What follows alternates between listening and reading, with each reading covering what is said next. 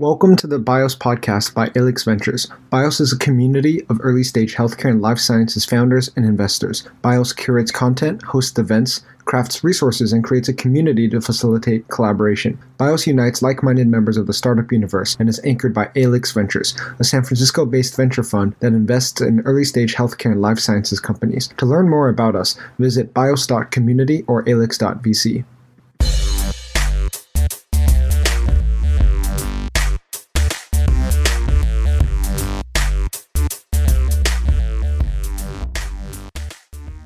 Thanks for tuning in, BIOS community, sharing a quick shout out from Amazon Web Services. The A W S Startups team provides dedicated resources, expertise, and credits to help healthcare and life sciences startups grow and excel. We help startups build for scale, overcome technical and regulatory challenges, and accelerate time to market by opening doors and creating business opportunities. To learn more about these resources, including how to access twenty-five thousand dollars in A W S credits through our partnership with BIOS, please email h c l s dash startups at amazon dot com. We're thrilled to welcome Jim Collins, professor of bioengineering at M I T, a synthetic biology pioneer, and serial biotech entrepreneur to the show today. Thank you once again for joining us, Jim. Uh, to help host this episode, I'm joined by my colleague, Chris Godbon, and special guest host, Michael Dean, former chair of bioengineering at Rice University and now entrepreneur in residence at Coastal Ventures. Michael, can you give our listeners a bit of background on yourself? Sure. I received my B S from Caltech some time ago in chemical engineering, got my P H D in chemical engineering as well from U C Berkeley. I worked a bit with a biotech company called Curigen that had a nice I P O in the late nineties. I did a postdoc in physics at Harvard, and since then I've been a professor of chemical engineering or bioengineering, first at U C L A and then at Rice. I started the Systems Synthetic and Physical Biology program at Rice. That was the first P H D program in the U S with synthetic biology in the title. As you mentioned, I, I rose to chair of the bioengineering department. I've enjoyed working with small companies throughout the years. One of the most interesting ones was Ion Torrent Systems. I was the third person there, did all the original engineering calculations to show that you really could do solid state sequencing way back. And that was a pretty successful exit. More recently, I joined Coastal Ventures and happy to be on the investor side now, working with brilliant minds from academia. So really happy to be with Jim Collins here today. Fantastic. Thanks for joining us, Michael. Let's kick things off. Jim, can you share a brief intro with us? Sure. So I'm Jim Collins. Thanks for having me on your show today. And I have a background originally in physics and then moved into medical engineering, where I studied uh, as a grad student at Oxford. Right out of grad school, I joined Boston University as a faculty member. And for my first decade, primarily focused on whole body dynamics and biomechanics and neural control, applying nonlinear dynamics to various challenges of studying how we walk, run, and maintain balance. Among other things, demonstrated that we could deliver small amounts of noise to the soles of subjects' feet in the form of vibrating insoles to enhance their balance, and most impressively, taking a seventy-five-year-old and having them balance as well as a twenty-five-year-old. And then in the late nineties, encouraged by colleagues at Boston University, I made the transition into molecular biology from an engineering perspective and helped launch what became synthetic biology, and became very active in systems biology, which is now collectively the big focus of my lab, where we're advancing synthetic biology from a number of diagnostic and therapeutic perspectives and advancing systems biology really to address the antibiotic resistance crisis. I moved to M I T about seven years ago, and I'm in the Department of Biological Engineering and the Institute for Medical Engineering and Sciences. And I also run a lab at the Wyss Institute at Harvard, as well as the Broad Institute. And like Michael, I've been involved with a number of startups, both as a founder and as an advisor, and really happy to have the chance to talk with, with you here today. Thanks once again for joining us, Jim. It's a pleasure to have you on the show. Uh, as we embark on this episode, one question we like to ask our guests comes from Dennis Gabor, electrical engineer and recipient of the nineteen seventy-one Nobel Prize in Physics. He says, the future cannot be predicted, but the future can be invented. Can you tell us, in your eyes, what does inventing the future mean to you? You know, it's a, it's a clever phrase, and I, I, I take it very much to heart. You know, I think inventing the future in our world really means how can we advance technology, and Michael, in my world, is how can we advance biological technology and even biology as technology to address a broad range of challenges. And within the theme that we've already kind of touched upon, I, I think we're going to see synthetic biology emerge as one of the dominant technologies of this century. And in particular, it's going to be harnessed, I think, to address some of our bigger challenges, be it in medicine, global health, food, water, energy, sustainability. And so very much the inventing the future is creating new solutions, new platforms that allow us to expand our capabilities as humans and really take on our biggest challenges. Fantastic. Well, I'll pass it off to Chris and Michael now to talk about the, the Collins Lab, synthetic biology, and cutting edge developments in the field. Thank you, Chaz. And diving right in, Jim, as you mentioned, your academic career really began more in whole body mechanics before you made that shift to help launch synthetic biology. Can you share more about what brought you to the field and how your background has helped shape your research perspective?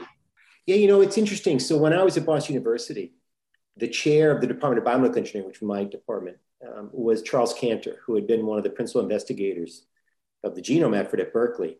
And the dean of engineering at B U at the time was Charles DeLisi, who had actually conceived of the genome project when he was a program officer at the Department of Energy. In about nineteen ninety-six, as the genome effort was really beginning to mature and sequencing results were starting to come out at a higher rate, and we had these parts lists now emerging for different organisms, primarily microorganisms at the time, there was a real call to bring engineers and more physics-oriented folks into the genome project. And the two Charleses introduced me to folks like Eric Lander and Lee Hood. And Eric and Lee and folks like Stu Kaufman challenged me to think about what would become systems biology. That is, could I use the techniques I developed in nonlinear dynamics and systems engineering to apply to living cells to really try to reverse engineer natural biomolecular networks? And I was intrigued, as were the students in my lab. But this was now nineteen ninety-six, nineteen ninety-seven, microarrays had just appeared. So the ability to query thousands of genes simultaneously in a living cell had just become available. Microarrays were very expensive. And interestingly, there were no or very few publicly available data sets. So we ran as fast as we could away from that problem. So kind of said, okay, systems biology really wasn't ready for the tools we wanted to bring in. We began to kind of sit back and say, okay, there are really two kinds of kids who become engineers. The kids who kind of take apart the radio to try to figure out how it's wired up, and those are the kids that become systems biologists. Or the more common are the kids, the tinkerers, who go into the garage, their attic, and will try to figure out how to make a radio out of spare parts, or maybe make a go-kart out of a number of parts that could include things like a baby carriage. And we thought about how could we be tinkerers in molecular biology. And with Tim Gardner, my first student in the space, we began to think about, could we put together molecular components from the bottom up in small networks? And our efforts in this direction, along with efforts from other labs, helped launch what became this field of synthetic biology. So Jim, as a leader in the field, you've been a driving force developing synthetic biology and enabling applications across diagnostics, therapeutics, vaccines, and more.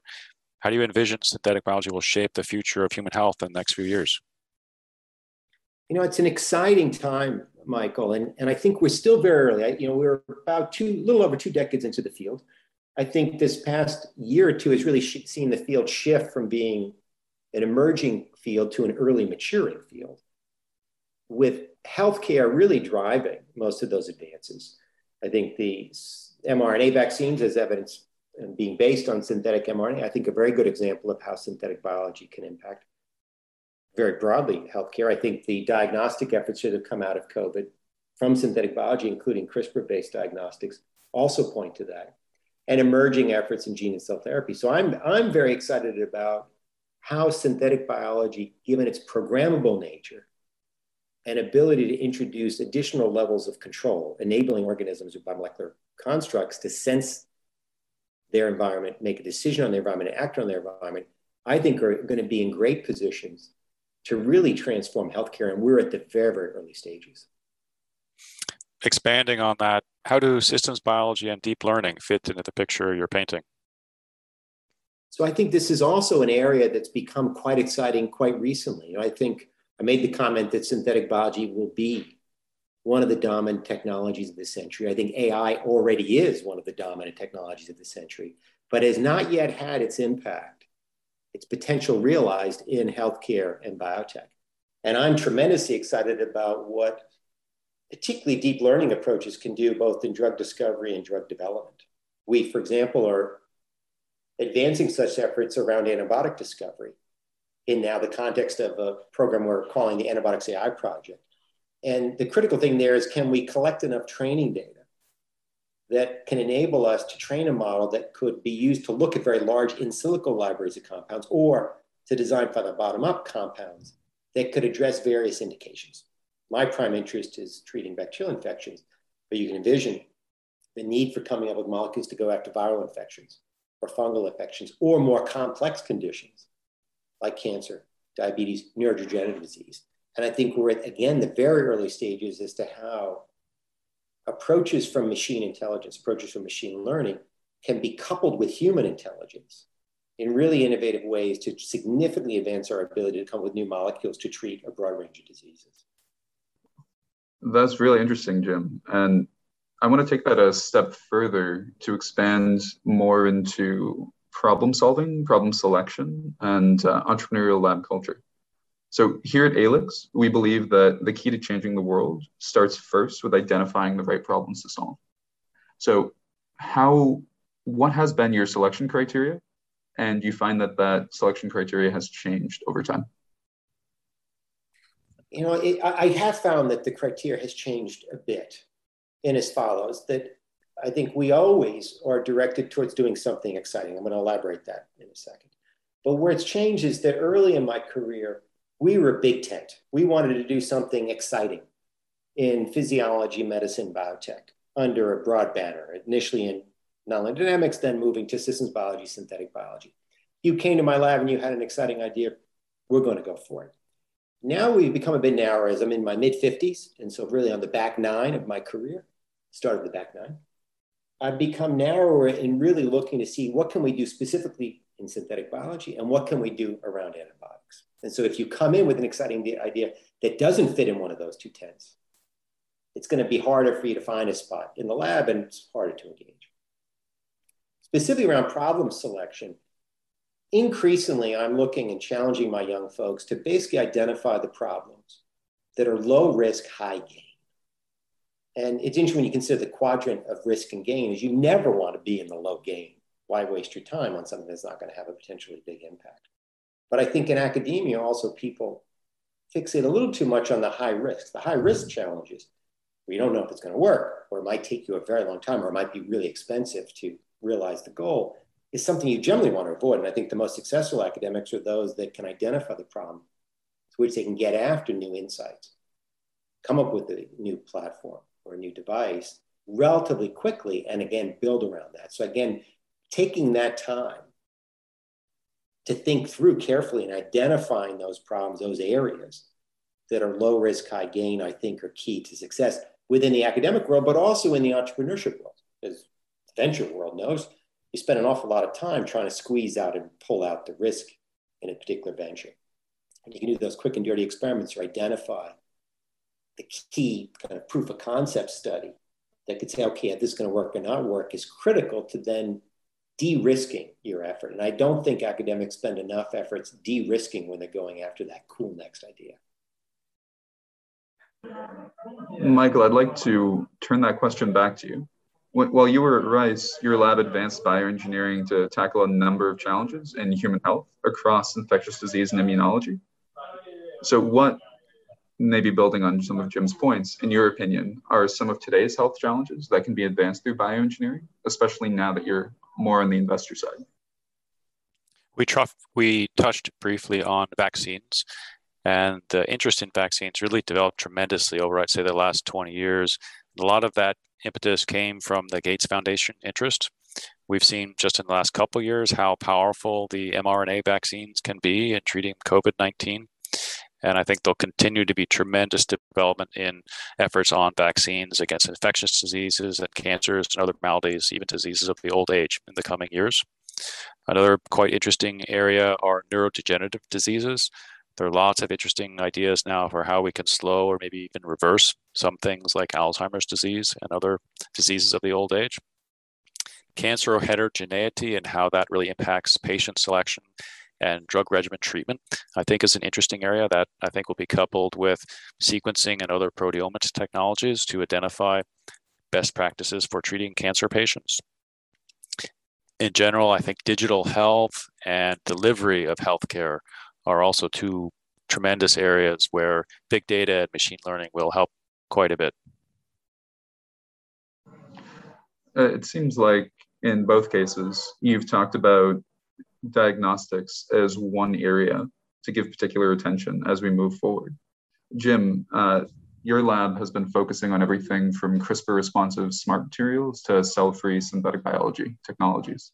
What are some of the diagnostic approaches you're most excited about? And how did the companies you've co-founded, like Sherlock Biosciences, start to address the gaps you see in diagnostics today? Yeah, so we, we've been active in diagnostics from a synthetic biology standpoint now for well over a decade, but really got engaged going back seven years ago, when we recognized that we could harness the power and diversity of synthetic biology without living cells. Specifically, the efforts done by Keith Pardee in my lab, who's been a postdoc. Keith began playing with cell-free systems.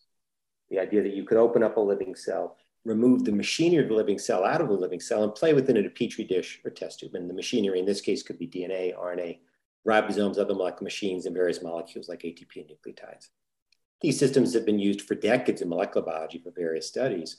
But Keith's major advance was to recognize that he could freeze dry cell-free extracts along with synthetic biology components onto paper and subsequently rehydrate them, reactivating them in doing so, so that they function as they were inside a living cell, but now they're on a piece of paper.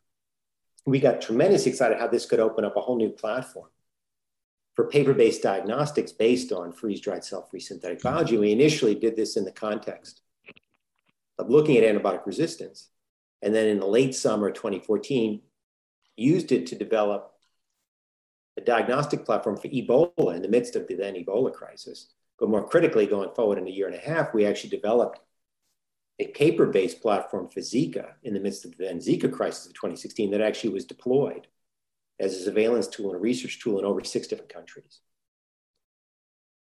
When I look back on our efforts in twenty fourteen and twenty sixteen in Ebola and Zika, we spoke to many, many different venture groups here in the Boston area. And to a one, they loved what we were doing, but to a one, they were not interested in investing in diagnostics. And it's interesting, we have a, obviously a very robust, vibrant venture community here in Boston, but in most cases, much of the money was going into therapeutics where you can sell hope for a decade or two. Whereas in diagnostics, you need to sell product. And the challenge is when you sell product, now you're going to be a multiple of that, of your revenue. So you're fairly constrained on what your gain can be. And it generally turned, turned off investors. Around this time, I actually teamed up with Feng Zhang, my colleague at M I T in the Broad and of CRISPR fame. And Feng and I built on earlier work from my lab around using CRISPR Cas nine as a diagnostic element in our Zika platform to using Cas thirteen, a different CRISPR element, to develop really quite sensitive diagnostic platform that could get you down to atomolar range, so single molecule per microliter. And I think the shiny ball status of CRISPR served to attract a number of top venture groups pre-COVID. And with Feng Zhang and David Waltz and other of our colleagues, we co-founded Sherlock Biosciences with very good capital structure and really with the idea of advancing CRISPR-based and synthetic biology-based diagnostics broadly around molecular diagnostics, really helping to transform molecular diagnostics. And what happened as Sherlock was advancing a number of different diagnostic platforms for various indications is we got hit with the pandemic. But impressively, Sherlock was able to very quickly pivot their programs to develop a COVID test that became the first F D A-approved CRISPR-based product. It was approved E U A status in May of twenty twenty.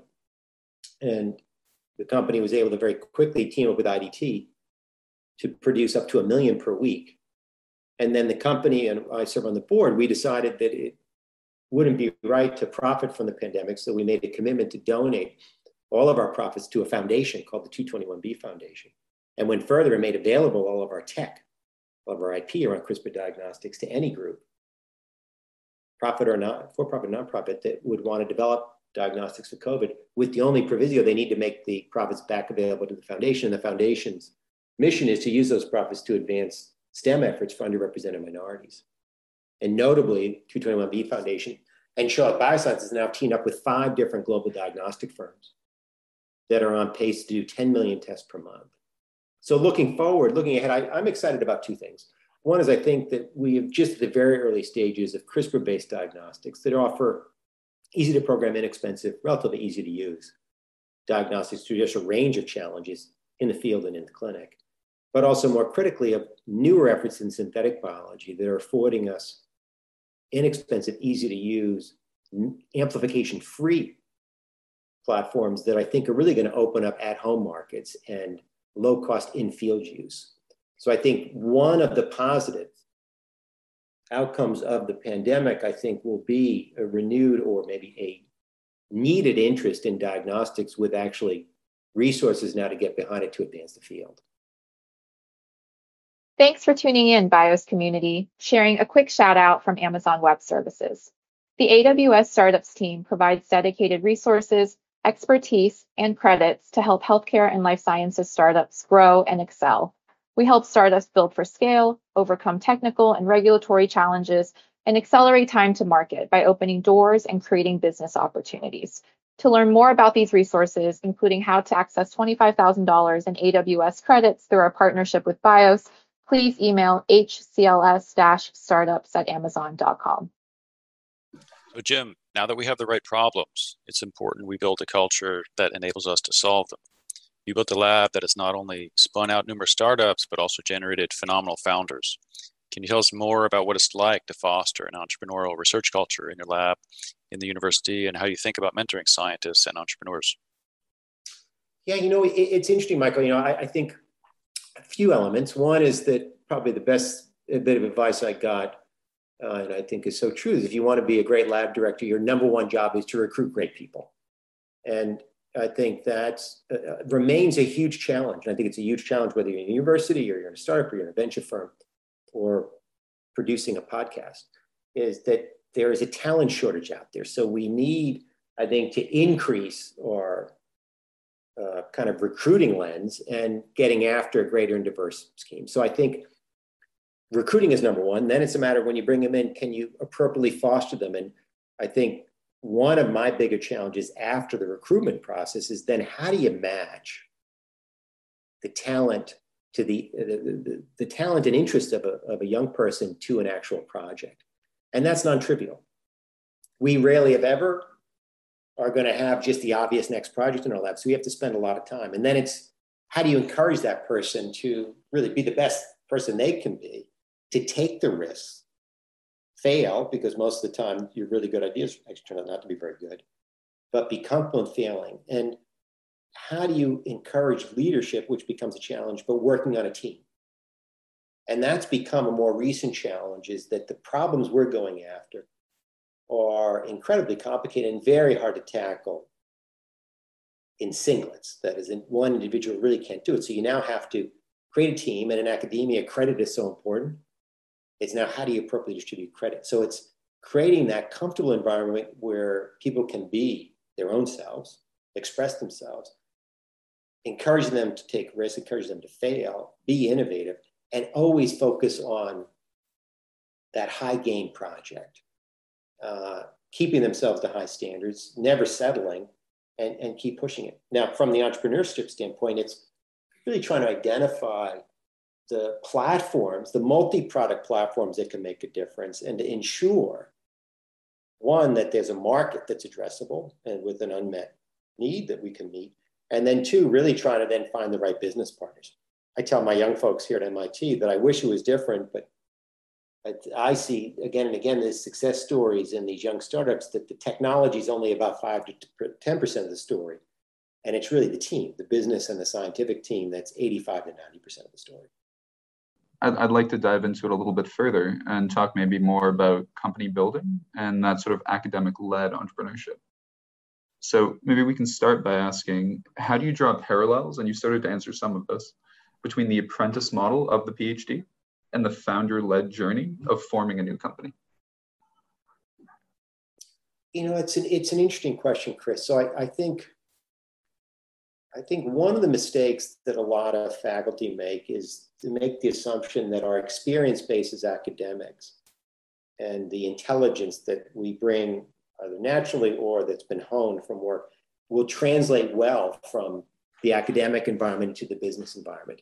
And I think that's a, it's a mistake that many people make, and I've made it myself. And I really value the experienced business person, the entrepreneur who's made ten to twenty years of mistakes in the space, but built on it, found their success and way to success, as I did as an academic.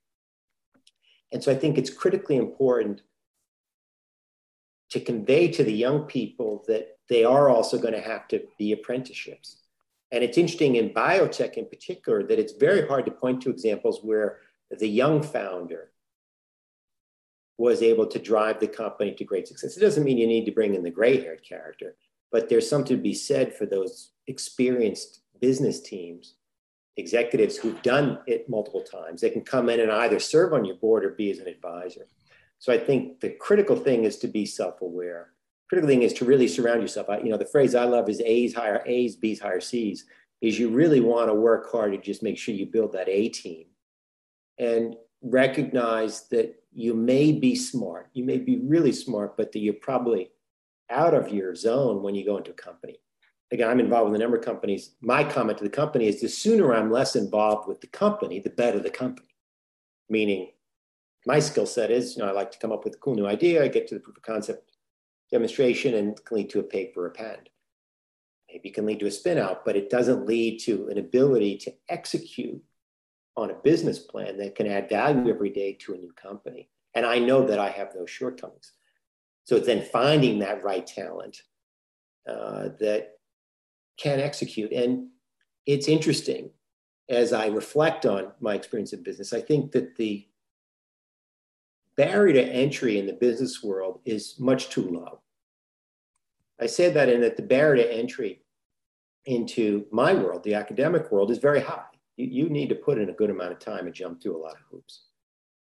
In the business world, it's not as high. And, and you know, you'll talk about, you hear, you know, ninety percent of companies will fail. I'm not sure if it's an accurate number, but if that's the case, boy, you know, that, that it, the, the threshold is too low. And you don't have ninety percent academic labs failing because you're weaning people out before that, before they have the opportunity to create the lab. And I think we need to set the thresholds higher. And I suspect the very best of venture groups like Coastal Venture has set those, those thresholds higher in order to get to a greater chance for success. Jim, taking this a step forward, your lab has focused on creating technologies to make cells programmable. This has led to you co-founding startups such as Centiny Bio, Synlogic, Sherlock, Sample six, amongst others. I'd love to hear more about your thoughts on Centi, especially as it seeks to develop novel therapeutics by creating a platform to combine gene circuitry and N K cells. Yeah, let me speak to both Centi and Synlogic, which are really in this space. So, you know, Centi is an effort that I co-founded with Tim Liu, who had been a star student of mine in the very early days of synthetic biology, who became and still is a professor at M I T, and decided to take Centi as an option to actually become a C E O. So he is the C E O of the company. He's very well capitalized. The company is advancing a number of different synthetic biology platforms, basically to make adaptive medicines. So to kind of do next generation cell therapy and next generation gene therapy. The idea that you could program N K cells, natural killer cells, and or T cells that have additional levels of control, that they could, for example, sense multiple antigens, make a logical decision about what was sensed, and then take an appropriate therapeutic action, and or kind of serve as living thermostats, but operating in the patient's environment.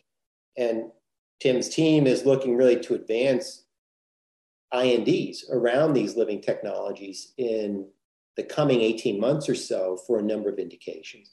And I think impressively has announced two major partnerships, one with Spark Therapeutics around using synthetic gene networks to really make next generation gene therapy. So introducing control, and I'll reflect on that, come back in thirty seconds. And second is a partnership with Blue Rock, which is really getting after next generation cell therapy. So can we use various sensors, decision-based circuits to really enable much more powerful cell therapies around T cells and N K cells. Going back to the gene therapy, it's interesting. We, the first synthetic gene circuit that we introduced in January two thousand was a bacterial toggle switch. So a bistable switch that could be flipped between two stable states on or off with a particular gene in control. Uh, that could then be flipped with transient electrical signal or chemical signal or environmental signal. And Back in two thousand, I would remark that it'll be easy to extend this from bacterial cells to human cells. That turned out not to be the case. But that once we did, that synthetic biology would really open up opportunities in gene therapy, both around providing regulated control around therapies, as well as safety switches that could shut off genes that perhaps have adverse reactions. And I said, really, once that field worked out, challenges around safe and effective delivery, now SynBio would come in to offer control. As you know, that field imploded on itself in early two thousand due to some uh, an untimely death and various clinical challenges, disappeared from the U S scene for about a decade, but then reemerged. And I think we're now interestingly in a position with Senti taking the lead of now using synthetic biology to introduce advanced control that I think will now enable us to have safer and much more effective gene therapies going forward. Shifting gears slightly to the second company of note is Synlogic, which is now a publicly traded company that has three clinical trials underway. So Synlogic is not engineering human cells, but is engineering bacterial cells as synthetic biotics, creating new classes of living medicines. And they just announced interim phase two data for P K U, a rare genetic metabolic disorder, where they show that they can engineer E. coli Nissl to basically consume phenylalanine, break it down, which is a toxic metabolic byproduct, via orally delivered synthetic biotics in the gut, serving to significantly reduce phenylalanine levels in the blood of P K U patients, which is tremendously exciting on what it opens up for patients. And the company is advancing a number of additional rare genetic metabolic disorder therapies, with a trial already underway for one, as well as the therapy of engineering these bugs to go after solid tumors, and also have a partnership with Roche where they're looking to engineer bacteria to produce immunomodulatory molecules to address inflammatory bowel disease. As you may know, typically the kind of top line treatments involve biologics like Humira or Remicade that either have to be delivered sub-Q once a week or via infusion pumps every four to six weeks. Imagine instead you could take orally every day an engineer bacterium that would not sledgehammer your immune system, but instead deliver locally at the site of inflammation in either your large intestine or small intestine, immunomodulatory molecules that could address your condition. So I'm very, very excited about what the company can do and see that there are tremendous uh, opportunities of addressing other conditions, be it diabetes, obesity, gut dysbiosis, as well as tapping into the gut-brain axis of engineering bacteria that could deliver small molecules that could be used to address affective disorders and potentially to an area that Michael mentioned earlier, even neurodegenerative conditions. You've mentioned, especially with Synlogic and Senti, how many significant advances cell therapies have made, even though I would potentially make the argument that synthetic biology at the moment, cell therapy at the moment, is more of a square wheel. We, we've only begun, as you've said, to tap into the potential of the space. Yeah. So are we reaching a stage?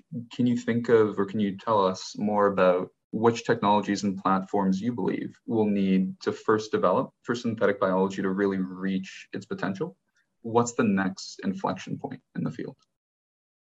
You know, it's an interesting position and point, Chris. I, I think, as I said, I think it's still very early in the field. I don't think biology is anywhere close to being in an engineering discipline. I don't think we, and we is the broad we, know enough biology to engineer components, circuitry, elements to function in a predictive manner.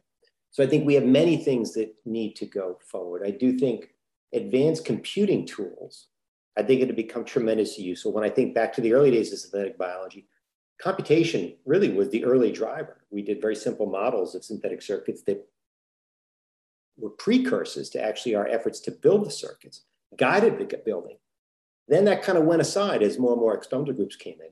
But as we now are getting to more complicated circuits, be they for cell therapies in human cells or cell therapies in bacterial systems, we also now are interacting with the complex host cells and multiple host cells.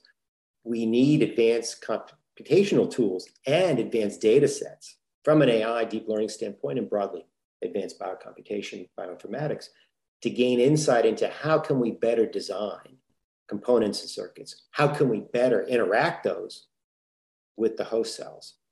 And so I'm tremendously excited about where more advanced schemes can come in.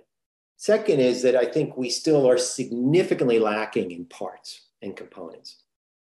We're about a little over two decades into the field, and yet we still continually reuse just a few dozen parts to create different circuits. The analogy I give, it's as if we're asking an Intel engineer to create an integrated circuit for a professional product using an electronics kit that you'd get at the gift shop from a kid's science museum. It just wouldn't happen. And yet that's where we are. So I think it's tremendously exciting to think about how can we expand those parts, whether through searching through advanced schemes and or synthesizing and evolving. I think we need to dramatically expand our toolkit in addition to computation as well as insights. And then further, Chris, I think we need to do a great job of recruiting young talent, that with talent, we can really advance this field. Without talent, without diverse talent, I think we'll be stymied. Taking that in a slightly different direction, and uh, given your background, Mike, and your background, Jim, I'm sure our listeners would be curious to hear your thoughts about that sort of latent entrepreneurial talent in academia, and about professors migrating more into the entrepreneurial space, either, Jim, as you talked about, as co-founders, or for those maybe who have a business sense, taking that full step away, for lack of a better phrase, from the chalkboard and into the boardroom. Jim, do you want to share your thoughts? Yeah, you know, I, I think it's it's an interesting time. You know, when I think back to starting as an academic in nineteen ninety, translational work was viewed negatively. So translational work was viewed as being dirty. If you were thinking of starting a company or licensing or even patenting your technology or your discovery, you were viewed as not being a very serious scientist. And that began to change in the late nineties as the stock market took off, and you'd go to academic parties, people talking about the stocks they own or the companies they launched. But more importantly, what I've seen in the last few decades is a shift on the emphasis on impact. Meaning when I started in nineteen ninety, the idea would be as a professor, you're going to publish papers, hopefully in good journals that will be cited and have an impact, maybe launching new fields or inspiring other labs. You're going to have an impact by training students that hopefully go out and have meaningful careers. Now it's question is, how many people's lives did you touch beyond your students? How many patients have you impacted? How many consumers? Has your product generated revenue? Has your discovery led to revenue? And you look at some major prizes and recognition in academia that it often is secondary to a therapy that was advanced or a diagnostic or a tool that's had a big impact. And so I think increasingly professors are seeing that it's important to get engaged translationally. And it's being recognized by the field as being important. And so we're increasingly seeing professors getting involved with entrepreneurial activities, increasingly serving on boards. What I like, and even it's is the flip side, Chris, is that my, you know, my dad, who's still with us, he's an electrical engineer who trained in the fifties. In the fifties, boy, he had a, an incredibly meaningful and robust engineering experience where he learned computation, mathematics, but as well as hardcore design principles, and worked in the labs, worked with real machines, worked with real things. And I thought I think we've seen a shift in academia increasingly toward mathematical and computational approaches at the expense of the harder tech. I think that's changing. And what we're also seeing is a recognition that we need to get the folks from industry, from business, the entrepreneurs, back into the university to help teach our young folks. So increasingly, we're seeing really hybrid models going both ways. Professors that are both with their feet at, say, an M I T, but also having a position at Uber or Amazon or Google, and vice versa, having very established executives, entrepreneurs, venture folks, maintaining their main position in their venture firm or their company, but also being professors of practice in university. And I think we'll see a very healthy push towards training young people who can have that impact in the for-profit and nonprofit world, but through impact investing and social investing now coming forward. Michael, as a professor who has now pivoted more into the entrepreneurial realm yourself, care to share your thoughts? I used to tell my students something pretty similar to what Jim just mentioned, that in engineering, mechanical engineers, they can design cars or even airplanes now on computers, and we're not really there yet in bioengineering, but that's where we want to be. And I think this possibility is really enabled by synthetic biology and systems biology, and the power of those tools are being recognized by investors. And this is now beginning to access this tremendous source of latent talent in academia, both both from the students and the postdocs, but as you mentioned, also from faculty members, either taking sabbaticals or really stepping away yeah. from academia. And this is tremendously exciting for the future. So Jim, as we're thinking about academic-led entrepreneurship, particularly in the area of COVID, what do you think about the responsibility held by cutting-edge researchers as we consider technologies to explore and spin out? You mentioned your start of the two oh two one B Foundation, for example. You know, I think we have a very big responsibility, Michael, and, and I think it's important uh, to keep certain human tendencies in check. And those tendencies would be ego and greed, and to recognize the important position we hold uh, from a leadership standpoint. So, for example, I'll be very explicit. I don't think people should be profiting from the pandemic. I think we should be making available our new technologies inexpensively and broadly, widely to all those who need them. I think the two twenty-one B Foundation, which is named after Sherlock Holmes' fictional address at Baker Street, I think is an excellent example. And I think it goes beyond that, even the current pandemic. I think we can do good and do well. I don't begrudge anyone who's done well for themselves, but I think we have a responsibility as we do well to give back, whether through philanthropy, through our time. There's only so much money anybody needs. And I think right now, there's just so much capital flowing into biotech that I hope increasingly companies will recognize that there are many factors that should go into decisions above and beyond just the profit bottom line. And I think increasingly investors in the public markets are also gravitating towards, as we see increased interest in E S G, for example, and environmental smart sustainability. And I think we need additional social engagement broadly in biotech in the face of what we're seeing on the heels of the pandemic. Was this set of responsibilities you just listed a big driving factor in your launch of the Antibiotics A I project? And can you tell us a little bit more about that project? Yeah, it was. So, you know, I'm glad you gave me the opportunity to speak about this. So this is an effort that we've now launched at M I T, growing out of collaborations that I did with Regina Barsley and Tommy Jockla, and now John Stokes, who's a professor at Mass University. And I've been interested in antibiotics and focused on antibiotics for now over fifteen years. We are facing a crisis, a global crisis, in addition to the current pandemic, in infectious disease, and this is around antibiotic resistance. So the number of resistant strains has been growing decade upon decade. And unfortunately, the number of new antibiotics being developed and approved has been dropping decade upon decade. The latter largely due to the economic market for antibiotics being broken. We typically take antibiotics acutely, like for a day or for a week, and they're often sold cheaply. Whereas, unfortunately, it costs just as much to develop an antibiotic as it does a cancer drug or a blood pressure drug. But a blood pressure drug or a cancer drug, we can sell quite expensively, and you often have to take it for the rest of your life. As a result, pharma and biotech are getting out of the antibiotic space while the need for antibiotics is growing. The U K Commission estimates that if we don't address the antibiotic resistance crisis, that by twenty fifty, ten million people each year globally will be dying from antibiotic-resistant infections, outpacing deaths due to cancer. Interestingly, relative to the current pandemic, bacterial infections are playing a major role. One out of seven patients who are hospitalized with COVID have a bacterial co-infection. fifty percent who die have a bacterial co-infection. So we, we are facing a dire crisis with not enough resources going into it. So we took an initiative to launch two things. One is the Antibiotics A I project that we're, I'm leading at M I T, really looking to see, can we harness the power of A I in order to both discover and design novel antibiotics against some of the world's nastiest pathogens. And we've made really great advances over the first ten months of the project. But along with the Antibiotics A I product, we've also launched a nonprofit called Fair Bio. Fair is a French word for lighthouse. And the recognition that we need to develop certain things as public goods. And it goes back to your earlier comment, Michael, around the pandemic and the need for social impact.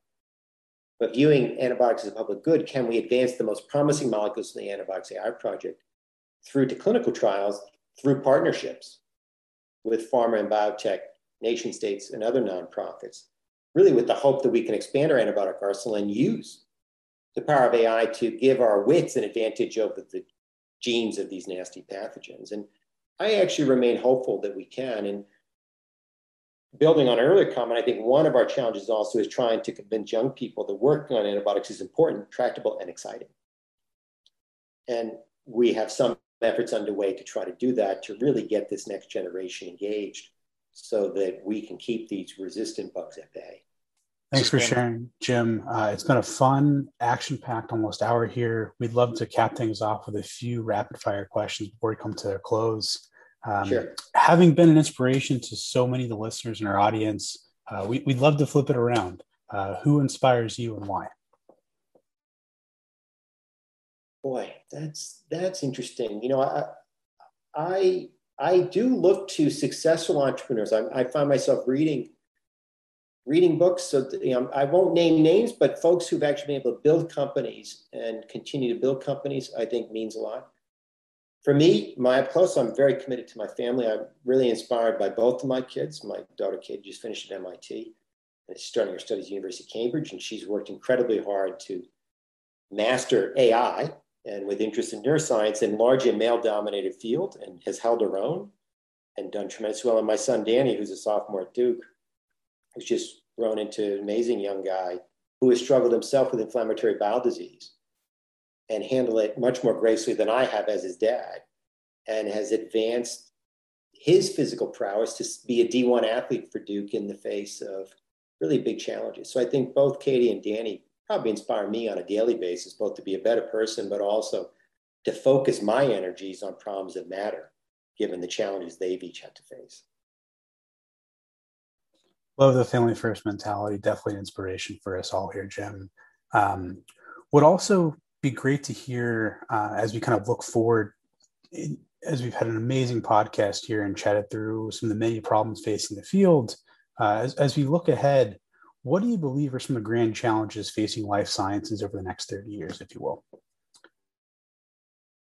I would say in the life sciences, I think the number one is, how do we better embrace the complexity of living systems and harness that complexity to our benefit? I think we've kidded ourselves. I think we've too much focused on reductionism at the expense of complexity, and then kidded ourselves for some of the insights that we gain at the expense of truly benefiting from harnessing these living systems. Second, a topic that we didn't touch upon, but that if I were thirty years younger and restarting, I would still get into synthetic biology. I would focus on advanced computation coupled to experiments. But in addition to problems in biomedicine, I would focus on how we can harness biology to address some of our big challenges in sustainability, environmentalism, and climate change. I think biology will offer some fascinating solutions. It's not going to be the only set of solutions, but I think fascinating solutions to some of these bigger challenges, and climate change is certainly near the top, if not at the top of everyone's list. So now that we've outlined the problems over the next thirty years facing us, uh, let's flash forward to that point. Uh, can you describe Biotech twenty fifty? Where will we be? So that's interesting. So Biotech twenty fifty, so now we're twenty-nine years out. I get asked a lot of what's going to happen in ten years, and you say, not very much. That's not too far out.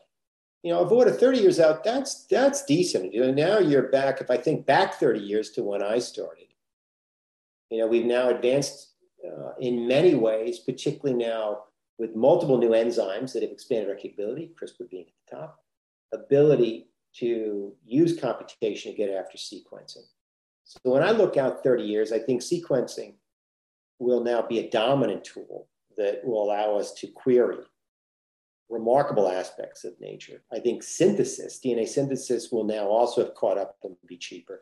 I think our ability to harness computation to understand how components interact in a cell will have advanced significantly in the context of data-driven database models to give us new insights. So I think our ability to engineer for solutions will have expanded dramatically. And I think we will see biotech touching many aspects of our daily lives well beyond what it's doing presently. And that would include food and water, materials, energy, health, and broadly our environment. As we wrap up here, uh, any closing thoughts or shameless plugs you'd like to share with our audience? Yeah, I guess for the young people, boy, you know, I wish I was, again, thirty years younger. I think there's so much to be discovered, so much to be developed. It's a great time to be a young person. And I think that there are just so many tremendous challenges, and the notion of harnessing biology as technology, looking at synthetic biology, looking at systems biology, advanced A I applied to biology and medicine, is going to be a font of tremendous innovation and tremendous advances. And I hope we have our mid-career people and our senior people who will mentor those young people and give them the opportunities, give them the resources to help them realize their dreams, because we need them. We need this young talent to address these problems, because unfortunately the problems are getting nastier and more complicated.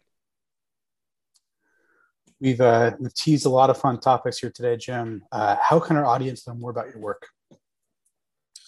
You know, probably for us, it's, it's checking out our website. We've got a fairly active website that's up to date. And uh, if anybody would like to reach out and send me an email, I, I do try to respond to most of the email queries that I get. Fantastic, Jim. Thank you for an absolutely incredible episode. I'm sure listeners here will be craving for more. We're very grateful for your time. Thanks again. Thanks, Chaz. Thanks for tuning in, BIOS community. Sharing a quick shout out from Amazon Web Services. The A W S Startups team provides dedicated resources, expertise, and credits to help healthcare and life sciences startups grow and excel. We help startups build for scale, overcome technical and regulatory challenges, and accelerate time to market by opening doors and creating business opportunities. To learn more about these resources, including how to access twenty-five thousand dollars in A W S credits through our partnership with BIOS, please email h c l s dash startups at amazon dot com. Thank you for listening to the BIOS podcast. If you enjoyed it, please leave a review on your favorite podcasting platform. For more content, please visit bios dot community or alix dot v c.